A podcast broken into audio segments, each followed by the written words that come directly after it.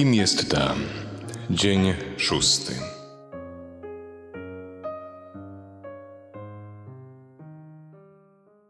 Dalej patrzymy na Maryję. Dzisiaj spróbujemy zobaczyć na nią jako oczekującą. Na co ona czekała? No, chyba w swoim życiu to czekanie było jej atrybutem bycia. E, Ale na początku od pytania, kiedy ja odczuwam smutek? Kiedy odczuwasz smutek? Wtedy, gdy nikt na ciebie nie czeka? Raczej smutek to wtedy, gdy ty nie oczekujesz niczego od życia. To jest smutek. Maryja była dziewczyną oczekującą. Zobaczcie, czekała na Józefa. Wielokrotnie pewnie nasłuchiwała szelest jego sandałów, gdy pachnący drewnem wracał z warsztatu. Czekała na swoje dziecko, na syna.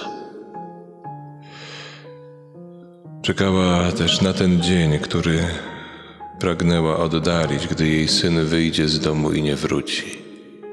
I też czekała pod krzyżem. Maryja może wypełnić e, moją pustkę oczekiwania.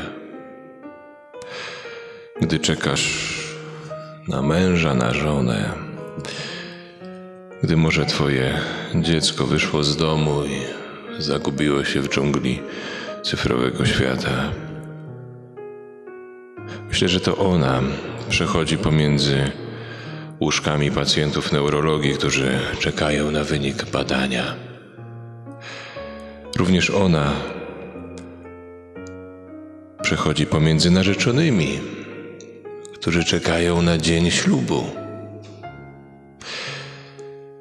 Też jest w rodzinie czekającej na poród.